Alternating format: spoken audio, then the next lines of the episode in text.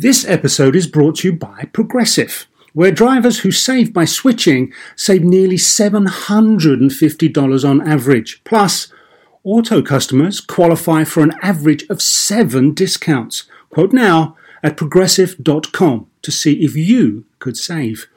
Progressive Casualty Insurance Company and affiliates national average 12 month savings of $744 by new customers surveyed who saved with Progressive between June 2022 and May 2023. Potential savings will vary, discounts not available in all states and situations. So, why do you want to learn a new language? I'll tell you why. Because donde está el baño can be a very important question at times. You know, Rosetta Stone is the most trusted language learning program, available on desktop or as an app. Fast track your language acquisition with immersive lessons designed to teach you to pick up languages in a natural way. I love the fact that I can go from my laptop to my phone to pretty much anywhere and learn the language of my choice. Not to mention, I'm bringing my communication skills to new heights. Don't put off learning that language. There's no better time than right now to get started. For a limited time, Star Talk Radio listeners can get Rosetta Stone's lifetime membership for 50% off. Visit rosettastone.com slash StarTalk. That's 50% off unlimited access to 25 language courses for the rest of your life. Redeem your 50% off at rosettastone.com slash StarTalk today. Welcome Star Talk, your place in the universe where science and pop culture collide. Star Talk begins right now.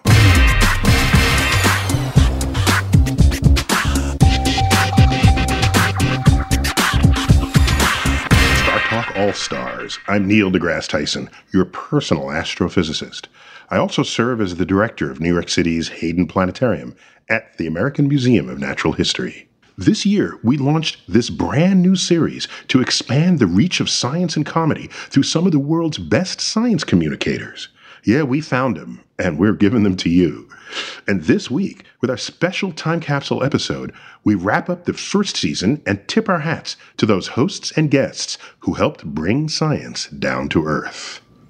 We sent out a survey to all our fans, and you came back to us with your favorite hosts, guests, and episodes. It's no surprise that your number one favorite All Star is Star Talk regular Bill Nye the Science Guy. He's been helping us out on Star Talk from its very beginning, and this year he kicked off Star Talk All Stars with an episode about what else? Climate change. Co host Chuck Nice and director of NASA's Goddard Institute for Space Studies chatted with him about the state of our climate in your number one favorite episode. Check it out. Paul Bunyan wants to know this, and this is he is at Matthew Birch. With the rising ocean levels Mm-hmm. due to polar melt, how soon before the Hudson River becomes the Gulf of the Hudson? And and let me just add an addendum, you know, uh, to the how soon will this have a verifiable and uh, measurable effect on our coastal regions? Because when you look at all of the world, most people live on the coast of wherever. That's right. So, so already, already we're seeing uh, um, the number of coastal flooding days is increasing all up and down the east coast, from Miami to Newport to uh, to Boston.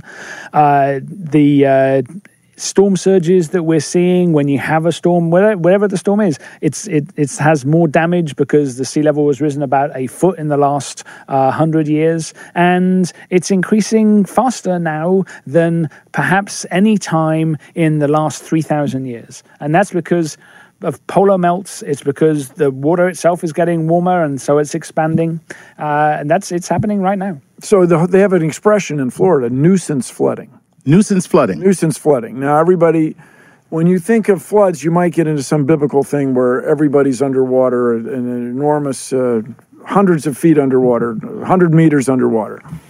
Uh, but the nuisance flooding, which uh, uh, is uh, inducing insurance companies not to provide insurance to where you park your car Ah. because salt water is getting in your wheel wells. It's just a, a few centimeters, a few inches deep.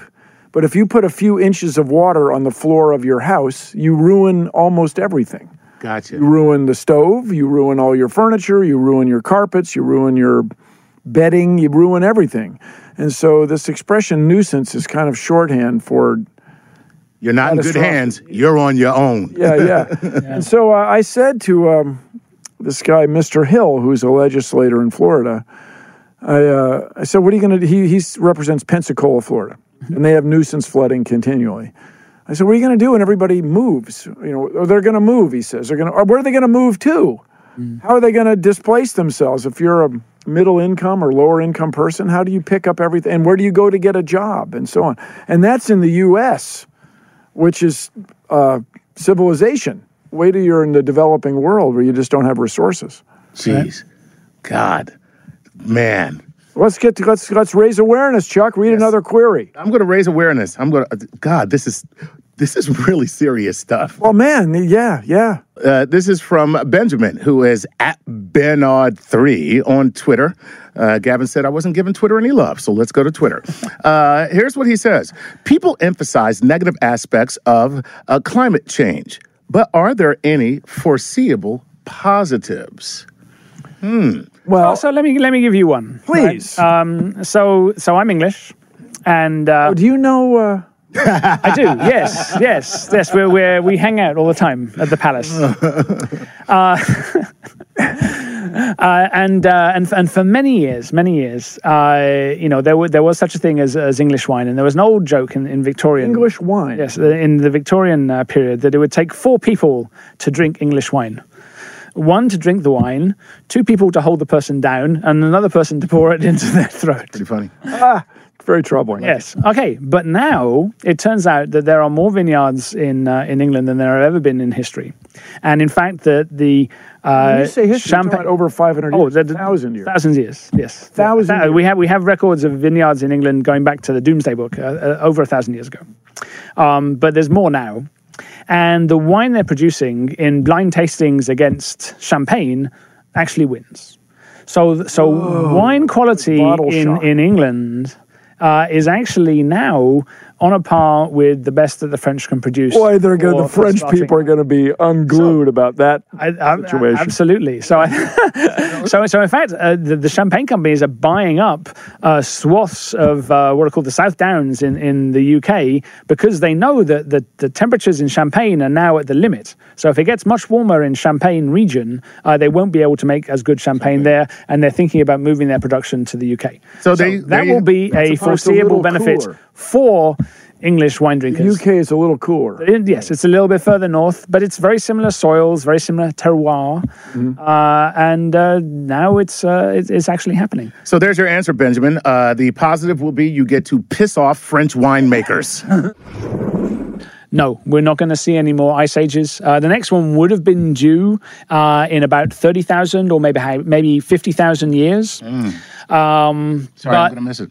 Yeah, you are you are going to miss it, but it's it's not going to happen. It's not going to happen because the the time scale for the carbon that we put into the system is hundreds of thousands of years, and so no more ice ages. No more ice ages. That is really a striking thing, everybody. No more ice ages. Yeah. Because we, we make hilarious jokes about the ice ages. I went to school in the Finger Lakes, which were carved by uh, glaciers coming south. That's not going to happen anymore. Those were the days. Right. Are the glaciers, all the glaciers we know, going to go away? So almost all the mountain glaciers uh, that we know are receding. Uh, some of them quite dramatically. Uh, the only part of the planet where ice is pretty stable is East Antarctica, which is the the biggest chunk of ice, and that's very cold, very stable. Uh, and so that's the part that's uh, that's going to stick around the longest. Uh, but the other bits, the ice on the uh, Antarctic Peninsula, Greenland is losing mass at about 250 gigatons of uh, of water a year. Um, the the West Antarctic ice sheet is losing mass. So, Uh, everybody, and- if you want to see Glacier National Park, before it's Mudslide National Park, get going. So, can we have uh, three just major points of uh, three major talking points, three tips that we can put out to kind of silence the climate denying arguments? Well, my big thing is why do you really think that your intuition about weather and about your whole life is more accurate at predicting the future than the world's climate scientists. And then follow that up with, do you think the world's climate scientists are in a conspiracy, Gavin? Are you in a conspiracy where you guys text each other? yes. Well, we, we, we, we get uh, we get signals from the vegetarian overlords. Mm-hmm. Uh, oh, really? To, to tell us. Oh, oh yes, yes, When he yes. says text, I was thinking, you know, pics, but I'm sorry. Whoa! Uh, sorry. Hard Talk is Well, an entertainment show. That, that, that escalated you know what? I can listen. I'm Wow. hanging with Brett Favre. What can I say? Yeah, wow. That's unexpected. Uh, Yes. But are there three tips? Gavin, you got any ideas? Look at the evidence. The planet is warming. One, We, we understand why. two. We're not stopping our emissions, so it's going to get worse. There you go. It's that simple. So uh, the whole thing is there's huge economic opportunities. I always say, if we didn't need to buy oil from the other side of the world, we had energy independence. It would free up all these resources here to do extraordinary things. And just think, if the United States or Britain could export this new technology, we could change the world. Next up, former NASA astronaut Mike Massimino. Previously, you've heard him as my expert guest, but now he hosts the episode Putting Humans on Mars with co host Maeve Higgins and science guest John Charles, the chief scientist at NASA's Human Research Program. You didn't know they had a human research program, did you? when Mike went to space not once, but twice. And he helped fix my Hubble Space Telescope. So, yeah, he's kind of badass. And apparently, you all agreed. You voted for Mike as one of your favorite Star Talk radio science guests, and you love him still, maybe even more, as a Star Talk All Star. Check it out. Our goal is to keep people in sufficient condition that they can work as hard as they've ever worked in their entire lives because it's going to be required on the Mars mission to justify the truly tremendous expense and the multinational effort to get there. So our, our goal is not for you to get there to, to stumble down the ladder and plant a flag and then you know scuff a little dust with your boots and get back in the rocket and blast off. Our goal is for you to be on Mars for up to 18 months, working very very hard finding whether there's life on Mars, whether there ever was life on Mars, understanding Mars as a planet, and essentially justifying the expense of the mission. That's that's the challenge. So, how long would the mission be altogether? Is All, altogether, it's going to be 30 months, according to NASA's design reference mission. And, and bear in mind that this is not yet an approved program. These are study parameters. Mm. But we expect a mission to Mars will be on the order of two and a half years, 30 months long, with a, about a six month or so transit there, which just coincidentally looks like a space station uh, duration. Uh, 18 months on the planet. Uh, talk about your layovers at Dallas Fort Worth Airport. This is an 18 month layover on Mars, and then a six or seven month transit back to Earth, a total of two and a half years. John, this this thirty months that it's going to take to get there. You explained six six to go, eighteen there, six back. You have to, and there's only certain times we can go, or it could be even longer than that. But that's why why are we looking at that those lengths of time, and, and why aren't they not not longer or shorter? Well, that's sort of the minimum minimum inclusive mission. That's uh, the the transit to, from Earth to Mars is dictated by orbital mechanics, and uh, the, Earth and Mars have to be in the right position for the trajectory to get from one to the other. You'd hate to show up at Mars's orbit and Mars not be there. So there's only a certain number of times, you know, in the the Earth year and the Mars year when they're in the right positions with each other, and you can either that would be so awkward if you showed up to Mars and Mars was not there. It would be Yeah. disappointing. it would be like the worst barbecue Let ever. it go. it'd be difficult to explain to Congress and your mom. but uh, you know, then you can either swing by Mars or just stay for maybe 30 days at the most, and then come back to Earth. But the launch window for that return is rapidly closing by the time you get there. And if you do execute that that quick return, you have to swing back through the inner solar system as close to the sun as Venus. Which in, brings in problems with radiation exposure and heating and stuff like that, and still takes a long time to get back to Earth. So there's there's really, if you think about it, there's really not a convenient way to take a short trip to Mars. The shortest trip to Mars is going to be on the order of 500 days, and that's just a, a flyby, a swing past, and then come straight back to Earth. And if it's going to justify, like I say, the expense of getting there, you may as well spend enough time there to do something meaningful. And, and that's really once you know once you stay the, past the first 30 days or so, you're committed to the 18 months. Right. And that window, I mean, so that that's there's a sweet spot of when you can do it that quickly and get there in that six months. If you miss that window, you're waiting for a while, aren't you? Right, exactly right. Yeah. So there's these certain times when you can go, and you can't miss the can't miss the train. It's so stressful. I mean, when you, when you say that, like, um, do you know how much money has already been spent? Like, when you say it's like a multinational effort and all these, uh, all this expense so far, like, do do you have an idea of that money? Well, the, you know, the expense is mostly up until now on research and Research, development. yeah. So the space station is $100 billion worth of, of uh, investment, as I'm understanding. Mm-hmm. Uh, also, the work in the Orion capsule, which will take the astronauts from the launch pad, presumably at uh, Kennedy Space Center, up to the Mars transit vehicle, and then bring them back again at the end of the mission. The Space Launch System, the next generation big rocket that's going to look like the Saturn V based on shuttle technology. You know, all those things have several billion dollars a year in budgets, and they've been spending for, for several years. But you know, the Mars program itself is still in the study phase, and so nobody has actually told us to go to Mars yet. We're it would, it would essentially be illegal for NASA to send somebody to Mars because Congress has not authorized that particular expenditure. So what we're doing, Congress has authorized us to research the problem, and that's what we're doing now. What are your main like research things? You mentioned the radiation problem. What else are you looking at? Well, other things are, are the psychological aspects. Imagine it's just mm-hmm. you and four or, or five of your closest personal friends locked up in a vehicle the size of, let's say, a Winnebago or two for two and a half years, face to face, with only each other to look at. And the longer the mission goes up until the halfway point, you're going to be getting further and further I think Earth. it would be good if you could choose who you went with. No, if it was like me, Michael Fassbender. I mean, who would you go with, Mike? Uh, I'd go with you. You want to go? John will go. Yeah, they, I'll don't, go. they don't usually do that though. You don't get to why- pick. No, that's why we have bosses and they pick, and then you say, "Why did you? Pick? What the heck?" So that's probably going to be the tradition. Will continue. Yeah. Of how did they put these guys together? Um, but you know, uh, John, we're gonna we're gonna move on to our cosmic query section, uh, and we've got some related questions from our audience uh, that uh, Maeve will hit us up with now. so, um, here's a question: uh, What kinds of people should be sent to Mars? And uh, psychologists, journalists, medical doctors. Um, what do you think, John? Well, my answer to that is uh, NASA does a pretty good job of picking astronauts, and I'm not just brown nosing with Mike here, but it seems like that NASA can find people that are jet pilot, concert pianist, neurosurgeon, sh- gourmet chefs. And, and you're going to need that kind of skill mix with a small group of people going to, to Mars, uh, let's, let's say four or five or six people. You're going to want to have people that can do everything. Even a botanist might be a good idea. Uh, there's probably going to be at least one doctor in the crew, probably several people trained at the emergency medical tech level.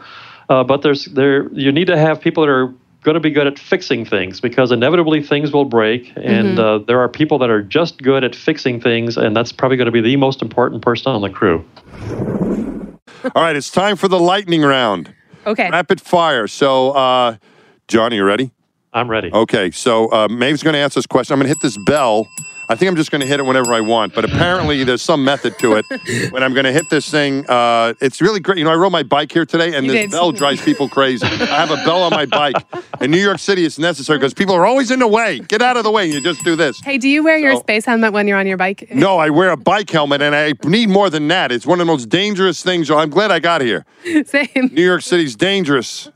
All right, Okay, uh, on bicycle. All right, so here we go. We're going to do this. I'm going to ring this bell, I guess, for the next question or whenever appropriate. Hit us. Lightning round. Okay. Um, this question is from Jonathan Laird, and he is asking Mike, and then after I'm going to put the question to you, John. If given the opportunity, would you personally like to be among the first humans to colonize, move to, or visit Mars? Two parts. Uh, yes, I want to go visit and I want to come home. John? Yeah, Mike, I don't want to go to Mars. I would like to go to the moon, and I would like to go to the space station. But the Mars, Mars is too far away and too dirty. There you have it. You don't want to go to Mars. I want to go to He wants to send other people there. What kind of example is that? Oh my God. Scratch that answer. I can't You want to send everybody else. Ooh, it's the too guy that knows most about it wants to send somebody else. There's right, something right. wrong with that. All right.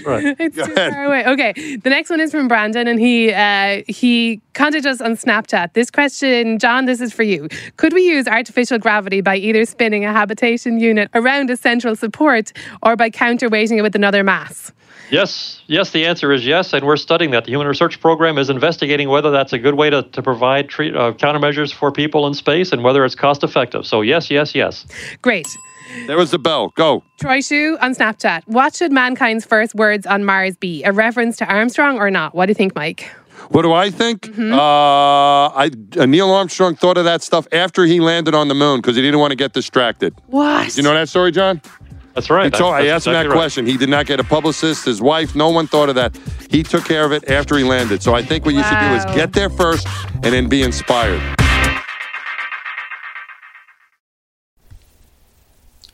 This podcast is supported by FedEx.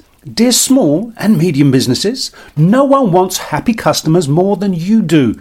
So you need a business partner just like you, like FedEx, who understands your passion for serving your customers because they have the same commitment towards you. That's why FedEx offers you picture proof of delivery, packageless and paperless returns, as well as weekend home delivery to 98% of the US on Saturday and 50% on Sunday. See the FedEx service guide for delivery information. What's more, FedEx Ground is faster to more locations than UPS Ground. Trust FedEx for timely deliveries. See what FedEx can do for your business. Absolutely, positively FedEx. Whether you're a family vacation traveler, business tripper, or long weekend adventurer, Choice Hotels has a stay for any you. And that's good because there are a lot of me's. Choice Hotels has over 7,400 locations and 22 brands, including Comfort Hotels, Radisson Hotels, and Cambria Hotels. Get the best value for your money when you book with Choice Hotels. Cambria Hotels feature locally inspired hotel bars with specialty cocktails and downtown locations in the center of it all. Hey, that's me. Radisson Hotels have flexible workspaces to get the most of your business travel and on site restaurants. That's me too. And at Comfort Hotels, you'll enjoy free hot breakfast with fresh waffles, great pools for the entire family, and spacious rooms. Hey, that's me too. I guess I'm just going to have to stay at all of them. Choice Hotels has a stay for any you. Book direct at choicehotels.com, where travel comes true. Hey, remember when we did that show about the science of the golf swing? Well, let's take that to the next level. And that's because PXG has developed the Black Ops driver so golfers don't have to sacrifice distance for forgiveness. And the science proves it. PXG Black Ops Driver is a breakthrough in driver technology. It's a complete and total victory in golf club engineering, unlike anything you've ever seen before. Black Ops drivers are adjustable to deliver a combined MOI of 10,000 plus for unreal forgiveness. Now that's ridiculously high. The higher the MOI, the more forgiving the club will play. So you don't have to square the ball perfectly for it to go straight and get distance. Add PXG's new advanced material face technology and you get incredible ball speed that pushes the distance to the absolute limits. More forgiveness, more distance, no sacrifices. PXG Black Ops Driver. Hit your tee shot straighter and farther. The proof is in the science. Learn more and get free shipping on all equipment. Go to pxg.com slash StarTalk and use code StarTalk at checkout. That's pxg.com slash StarTalk. Use code StarTalk for free shipping on all equipment. pxg.com slash StarTalk. Code StarTalk. Welcome back to Star Talk All Stars. On this time capsule episode, we're revisiting some of your favorite moments from the very first season of that new series. Planetary scientist David Grinspoon has been a friend of Star Talk for a long time, and we like to call him Dr. Funky Spoon, uh, in part because that's his Twitter handle. But holding that aside, on this episode, Visualizing Our Universe, David takes over the hosting seat to chat with co host Chuck Nice and studio guest Carter Emmart. He's director of astrovisualization at the American Museum of Natural History, one of the coolest titles you could ever have on a business card. So here's the cool thing about having Carter here is uh, when I saw that we were going to do a Cosmic Queries for astrovisualization, and you know, Cosmic Queries is where we take questions from all over the internet and whatever incarnation where we exist as Star Talk, and um, our fans ask us things that they want to know, and uh, I saw that that's what we were going to be talking about, and the first question I had was what the hell is astrovisualization?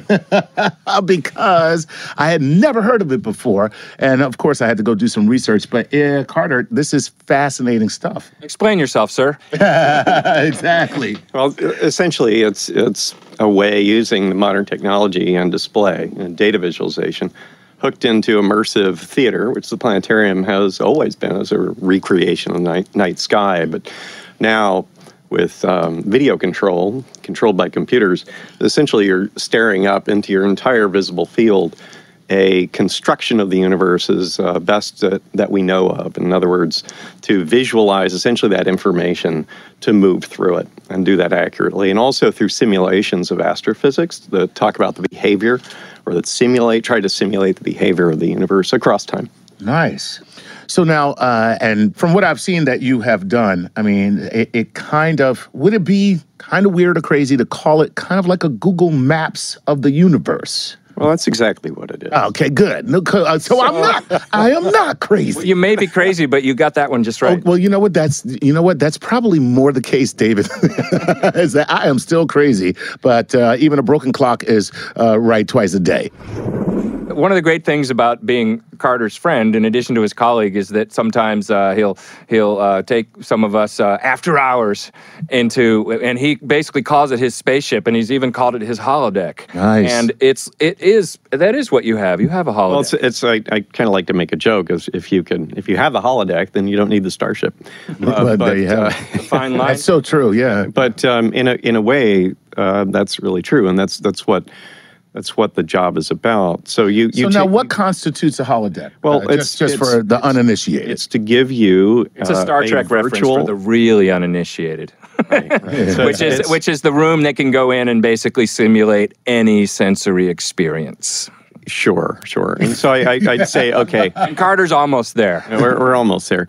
Uh, visually, it's an immersion in, in the okay. in, in, the data in the, in the in the map essentially. So if you look at the traditional planetarium. It stars on the ceiling. You point out the Big Dipper and Orion and mm-hmm. the motion of the sort of the diurnal motion of the sky. The stars rise and set, carries the sun along with it, the moon, and you know the phases of the moon and the right. planets and all that. And that's our view from from the Earth. It's amazing that the ancients were able to sort of figure out at all that we go around the sun because the sun obviously goes around us every day, you know, and um, and that the planets go around, uh, and that we live in a this this broader um, geography called the galaxy, and then the galaxy is just one of many. Okay, so we we sort of have all that information. So plotting it accurately and moving out into the data and moving through it is that you see it three dimensionally. So you feel as though you're in the presence of, you are, you're in the presence of that data. And that's what we do. So the dome is the immersive theater that surrounds us. And then we can move out. We can move away from the Earth. We can fly over the surface of uh, planets that we have information for. Mars, we have tremendous information for. Moon, uh, Mercury, uh, certainly our own planet. Um, and uh, Mars is something that's very interesting because we have this tremendous campaign uh, in support of eventually humans going there and so forth. But uh, that uh, we, have, we have a six terabyte data set that you can mm-hmm. fly over. It's a big of, laptop right of there. Mars. It's essentially it's about three quarters of Mars down to the size of a two car garage, six meters. Wow! And we can fly for hours over just one section of the canyon. And uh, you get lost, and you can also go to boring parts of Mars. You know, they're more flat. But the thing that. is, the is boring that, part of Mars. Well, there, there are. so, but you'd be, you'd but, be surprised. A lot of it's just but, flat but but the, the featureless. coming back to the holodeck is is just this notion that you know we have a tremendous tremendous mountain of data that's on the ground. It's in what NASA's Planetary Data Service, the PDS, and it's a matter of taking that information, contextualizing it. I've, I've had an army of high school students um, who have taken basically the stereo images from the the uh, micro imager. It's on the arm of the of the solar powered rovers. It's Spirit and Opportunity, and Opportunity Opportunity is still going. We're not messing with the Curiosity rover data yet because it tends to be under scientific embargo, but We'll get there. You're able to take the dual images and use uh, data or use uh, software from NASA to synthesize that into accurate 3D models. And so, and then we have to contextualize where they are. But in that sense, we're essentially looking so close, only like three centimeters, so just over an inch, the t- these tiny little targets on Mars. You can see all this incredible detail on a rock on a planet that no one's been, Been to, right. this is this is what NASA does is it reaches out there and other and the European Space Agency, the, the space agencies of the world, we're going to these other places and we're bringing this back. It's our job and obligation to put that into a context that everyone can see. Now, let me tell you, I just said that. That you, what you just described really is like being there in a much more fundamental way than a planetarium show used to be. Yeah. And That, that leads me to want to ask you a question that's slightly more philosophical, which is, uh, I mean, you and I both are, are children of Apollo, and we grew up dreaming about space and going into space in 2001: A Space Odyssey, and that was going to be the future in our life, and. Neither one of us has gotten to go into space yet. We're getting a little bit older. Who knows what's going to happen? well, join me after the show, fellas, and uh, I have Yeah. a little something for you. Uh, excellent. Look forward to that. But but I guess what I want to know is, on the other hand, you've gotten more and more into this visualization and this this ability to go there in this way that is not quite being there bodily, but it's more being there than just looking at pictures. And I've heard you say things like, well, we don't need a, a spacecraft because we've got a holodeck, and you're kind of joking, but I also get the sense that there's a way in which maybe you feel that this is a valid way for human beings to experience space and I that we can send our unmanned spacecraft or our un, sorry our unhumaned our robotic spacecraft our unpiloted spacecraft. They're not, they're not just unmanned they're unwomaned too so let's say unpiloted. But we can send our spacecraft there and they gather the data really good data and then we visualize it and it's as if we're going there but we don't need to send our frail human bodies there. So do you feel like that is in a way the space exploration of the future To some degree, yes, and I, I, especially when you get beyond the solar system. Cosmochemist Natalie Starkey first joined Star Talk as a science guest on a Star Talk live show at the Beacon Theater here in New York City. And our audience loved her so much, we just had to bring her back. And we did. This time as a Star Talk All Star. She's joined in studio with co host Chuck Nice and planetary scientist Lindy Elkins Tanton in this episode Searching for Space Water. Okay, this is Chris Jacobs uh, coming to us from uh, Twitter, uh, and Chris wants to know this: uh, um, Do you think we'll be mining from asteroids or meteors in the very near future? It's a it's a good question because we have now landed with Philae. Yeah. So how far are we from actually going in and mining? Yeah, that's really debatable because I mean it's something that we've, it's kind of come to the forefront in the last few years, and there's a couple of kind of private companies that are now looking at actually doing space mining. Now, Really? originally I think they were saying it was going to happen really soon, and I think as scientists we all stood there going, "Wow, okay, they're going to do this really quickly, and that's going to be very, very impressive if they can do it." And I think their plans have been slightly scaled back um, when they realised that actually it, it is going to be a little bit trickier than they thought. They've got to get the funding together.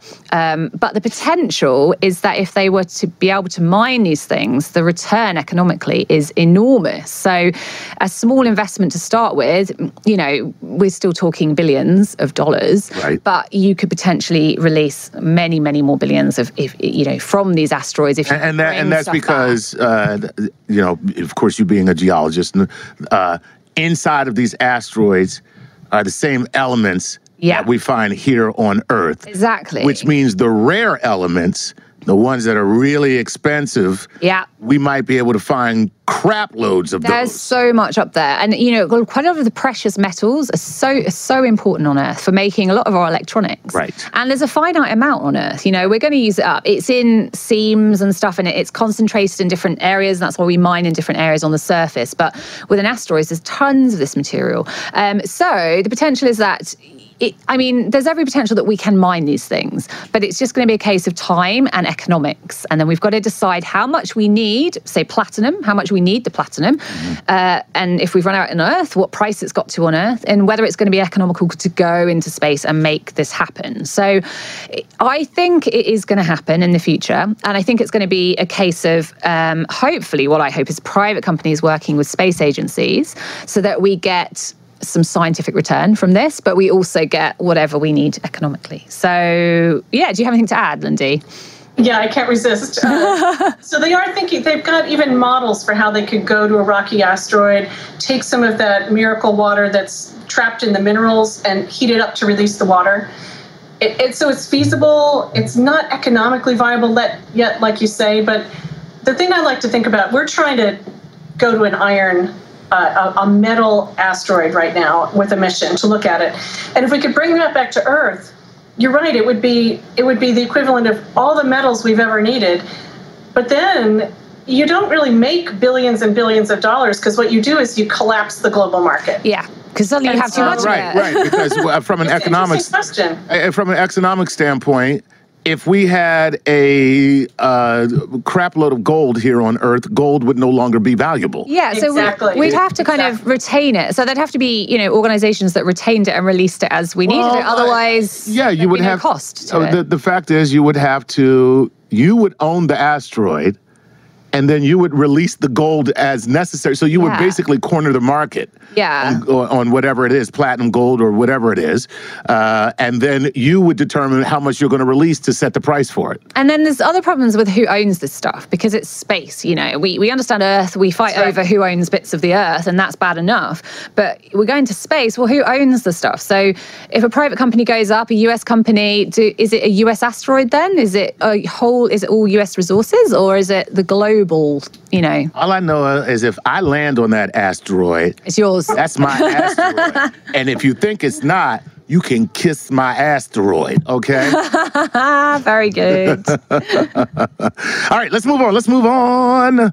Um, Lucas M. Rodriguez, and he wants to know which of the two icy moons is more likely to support life, in your opinion, Europa or Enceladus? Oh, that's a good one. Okay, so which one of those two moons from those two planets oh, is that... more likely to have life? That is so. You know, I could not decide actually between those. They're both quite I'm going to say highly likely to. Uh, they've got the right conditions almost. So I, I don't know. Do you have an Do you have an idea? I, I don't know. I think both could. I can't immediately think of a reason why one would be more likely than the other, but the the thing that troubles me about it is that the very most likely place for there to be life on them is at the bottom of the water ocean next to the rock. Okay. And how we will ever detect that, I don't know.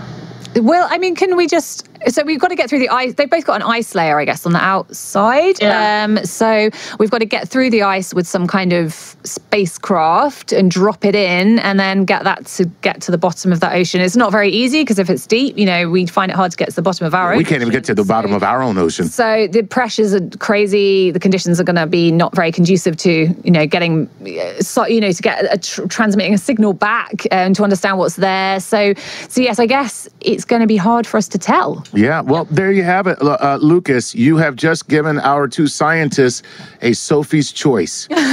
they cannot decide. Okay, both my babies must die. I can't decide. Oh. All right. that is fantastic. Um, what is our next question? Will come. Hey. Wait, let me see because I know we're running out of time. And we I are, saw we are. I saw a cool question from someone from the United Emirates. Oh my God. What they wanted to know was can we make a substitute for water so that when we are traveling to someplace else, instead of having a way station, can we make a substitute for water for, for both here on Earth and for space travel? And I'll look for their name while you guys answer that. Okay, but I guess it, it yes, okay, I, I, get the question, but it's understanding like why we need water and what water does on Earth. And water acts as a solvent, and it, it's it's basically allows us to for thing for reactions to happen. Okay. Um, so, but and there are other solvents as liquids that can exist in the solar system that could do the same job, um, but we wouldn't be able to drink them or survive on them. But that doesn't mean that other life forms couldn't. But we just haven't seen those life forms yet. Um, we have like just a little bit of time, Lindy. Do you want to add anything to this? No, I, I think you nailed it. There's nothing else that will do it for people but water. Yeah. So water is it. I mean, we could make a substitute, but you know, why would you? Right? That- Yeah. That's that's really the deal. Exactly, but it doesn't mean that other organisms can. Other organisms elsewhere, alien organisms might not need water. That's the thing. But they need something that's liquid that probably that is not going to boil away and not going to freeze too easily that they can survive in and form in. Gotcha. And by the way, it came from, okay, here's the name Shirag Jungla. Oh, from brilliant. Dubai and the United Arab Emirates. That's us that question. wow, and they've got you know quite a lot of desert there, not much water going on. Uh, there, can you so, can you can you just imagine why someone from uh, Dubai might ask a question of can we make a substitute for water? I know. Because I'm so tired of eating sand. They've made a city out of sand.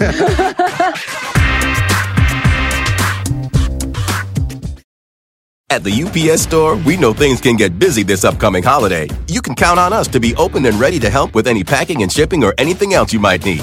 Is there anything you can't do? Um, actually, I don't have a good singing voice. the UPS. Nope.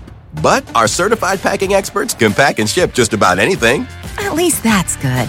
The UPS store. Be unstoppable. Most locations are independently owned. Product services, pricing, and hours of operation may vary. See Center for details. Come in today to get your holiday goodies there on time. Sometimes it takes a different approach to help you unlock your true potential. With Capella University's game changing FlexPath learning format, you gain relevant skills you can apply to your career right away. Earn your degree from an accredited university and be confident in the quality of your education. Imagine your future differently at capella.edu.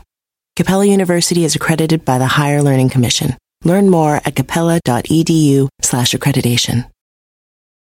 For over 130 years, McCormick has helped you make mom's lasagna to keep her secret recipe alive. Take over taco night. No matter how chaotic your day is.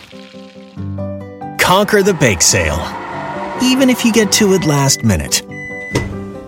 And craft the perfect Sunday brunch when it's not even Sunday. Because with McCormick by your side, it's gonna be great. We're back on Star Talk All Stars. You're listening to a special edition, our first ever time capsule episode of this brand new spin off of Star Talk. We sent out a survey to our fans asking you to select your favorite hosts and episodes, and you did. Planetary scientist Carolyn Porco is leader of the imaging science team of the Cassini mission, currently in orbit around Saturn. I call her Madam Saturn, Saturn being my second favorite planet. First, of course, is Earth. But it, she's got the job maybe I always wanted because then I'd just I'd be in love with Saturn my whole life and I'd get to look at pictures of it all the time. On this episode of Star Talk All Stars, Listening for Aliens, Carolyn takes the driver's seat with a little help from co host Chuck Nice and science guest Dan Werthimer, chief scientist of the SETI at Home program. I initiated just a few years ago my own message to the Milky Way. Uh, and just, we were going to construct a message.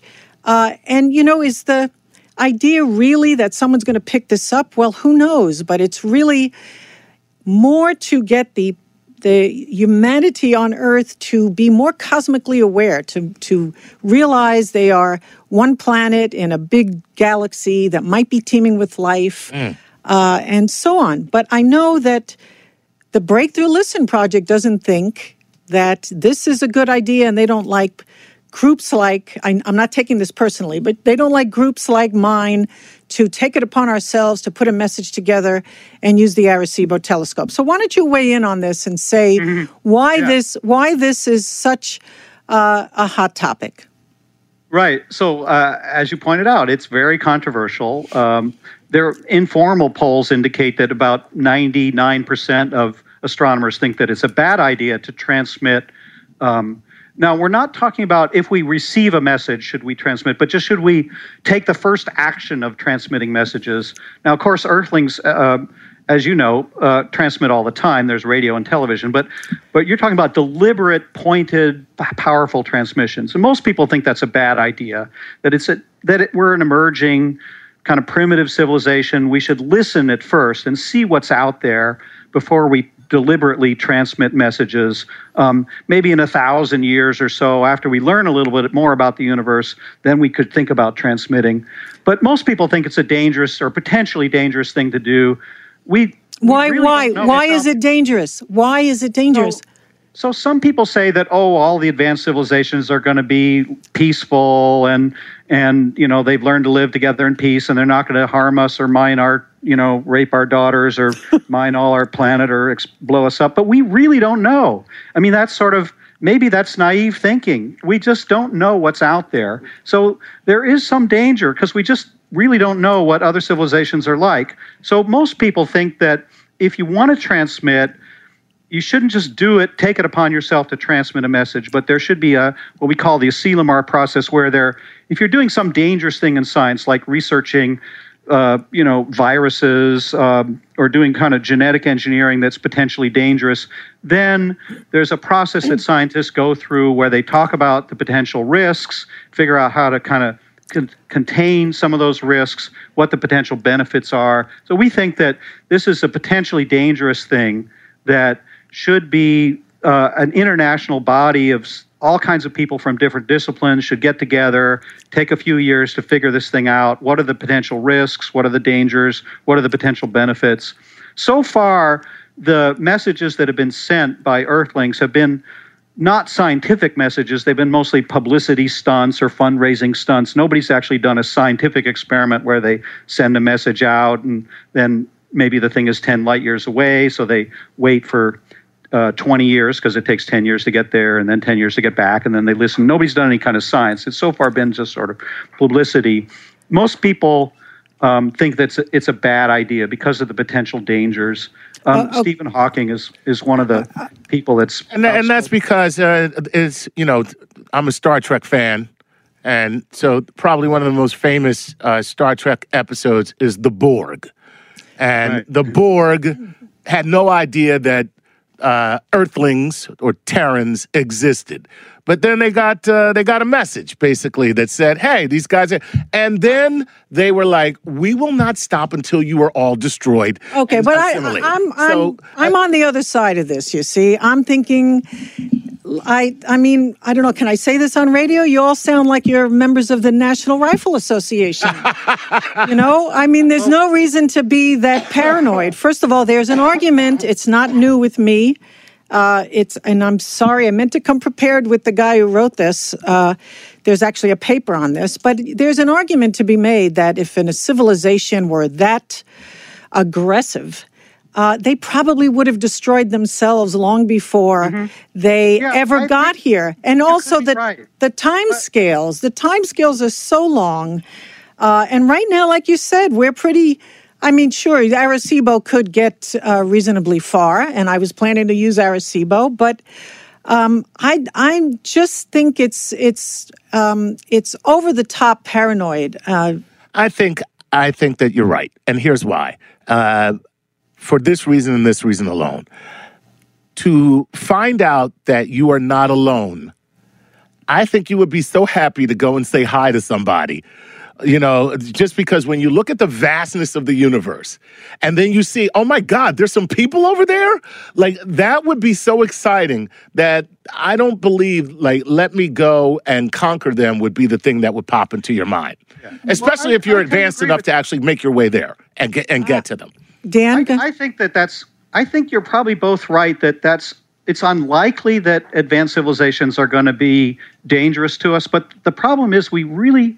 It's a very difficult thing to say. Yeah, absolutely, we know that for sure. There are no dangerous civilizations out there that conquer the galaxy, so we just don't know. So I, I think you need some kind of uh, Asilomar process, the Academy of Sciences from all over the world should get together and assess the dangers. And it shouldn't be up to a, a single individual to put Earth at risk. Um, but i- after you get go through that process and try to assess the risks and the possible benefits, then uh, then I, you know, if, if they say it's okay, there are no risks, then I'm all for it. Or if the risks are minor. Well, but, I- but I- right now we just don't know. I wish that this kind of care that you are hoping to see with regard to this issue ha- had been applied to things like um, the use of fossil fuels and all the, you know, the technologies that have really come back to harm our environment. Yeah, but just Um, because other people have made mistakes with technology doesn't mean that we should do that too. I think.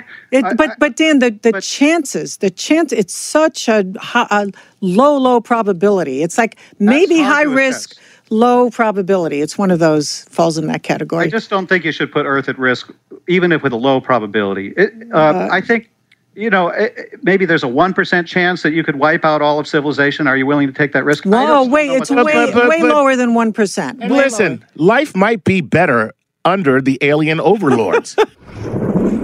One of your favorite episodes featured not one, but two all star hosts astrophysicists Summer Ash and Emily Rice, reclaiming the hashtag Women Crush Wednesday on their episode Women Crushing It Wednesday to celebrate women in science. Co host Chuck Nice joined them in studio to help them answer your cosmic queries. Let's take a listen.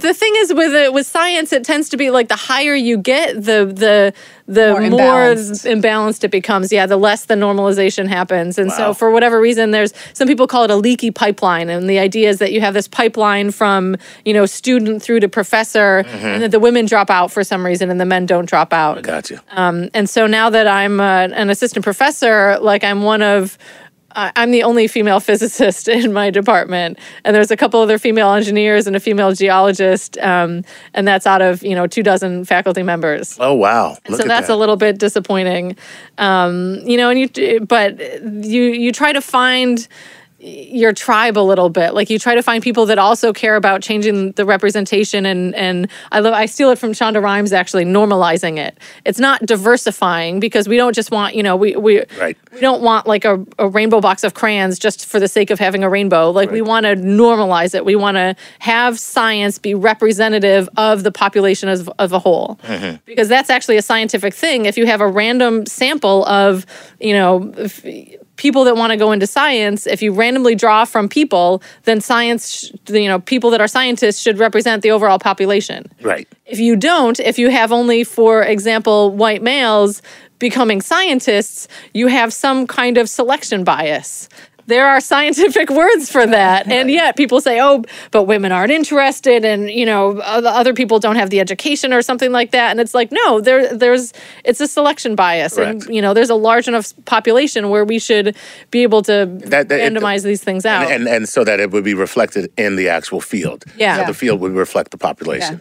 Uh, Yeah. Makes sense. Summer, you have anything to? yeah, I just want to add, like, for motivation, you know, what motivates me is that now, because of the internet, there's all these social channels and social communities. And so, even if your institution Yeah. is very imbalanced with women or minorities, you can find those other people that are like you out there in those other departments. And so then it's kind of like Emily said, you know, you find your group and I'm motivated every day by the work that they're also trying to do to change how everything is in science Nice. and in the world in general. Okay. And so that and that's a way that you can cheer each other on and that's a way that you can also just discover that there are so many other amazing people out there. Like I've discovered so many amazing women crushing it in science on social media and that So it sounds going. it sounds to me like what you're both uh, the, the common thread through what you both have just said is that uh, community is a big, Yes. uh, big, big help in uh, overcoming any of these challenges. Yeah. All right, we're doing uh, Women Crushing It Wednesday. Uh, questions from uh, our Cosmic Queries audience, and this is Jay Birchfield, and Jay wants to know this. What seems to be the biggest barriers for women entering STEM fields? Do these barriers seem to be getting any smaller? So, Hmm. uh, what are the biggest barriers, and are, are there hope when it comes to the barriers that uh, being removed? I some people say that the the there's uh, barriers in terms of inspiring girls to be interested in science. Like some people think that that girls and women just naturally aren't interested in science, which I think is totally wrong. Um, the, uh, I think like everybody is born naturally curious, but somehow women and and girls tend to get discouraged away from it more than men are for some reason. It feels like, and maybe it's it's a little bit of these kind of unconscious biases. It's also a little bit of I think self doubt that women tend to have more than men have, where they think, oh, I have to be smart to be a scientist, and so I'm not that smart. I'm not going to bother it's also been shown that women tend to have a little bit higher expectations for themselves. Like they think, you know, is it maybe in classes like, oh, I have to get an A or else I'm not any good at this, um, you know, or I have to, you know, like they they they underestimate their skills and they Mhm. kind of overestimate their expectations. Whereas a, a dude might, You know, men overestimate everything. yeah, Seriously. and not They be over- bothered by no. Yeah. underperformance. They'll be No, they like really aren't. A, a C student and be like, well, I can be a physicist and a and a uh, I can be president. student. It's happened, people. I wish you were a C student. It's happening. Um, a woman might get a B and be like, "Oh, I'm not any good at this," or something like that, and and switch to something that she might think is easier. Okay. And then it kind of you know gets harder from there at, at, at various different levels. But I think most of the most of the barriers are are not actually scientific, but they're cultural. So they're cultural, social barriers, psychological barriers. And do you see them? Uh, the second part of the question was: Do you see them see them getting better? Is, is there any empirical evidence that we are uh, getting better uh, Yeah. at, at inspiring women going into STEM? Yeah, the empirical evidence is there, right? It's the participation. Okay, there you go. Right, and the achievements.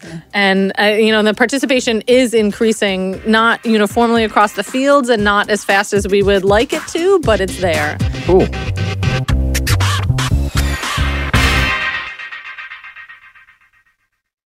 Sometimes it takes a different approach to help you unlock your true potential. With Capella University's game changing FlexPath learning format, you gain relevant skills you can apply to your career right away. Earn your degree from an accredited university and be confident in the quality of your education. Imagine your future differently at capella.edu. Capella University is accredited by the Higher Learning Commission. Learn more at capella.edu slash accreditation.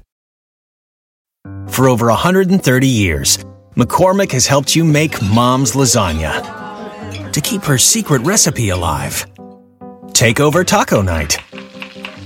No matter how chaotic your day is, conquer the bake sale, even if you get to it last minute.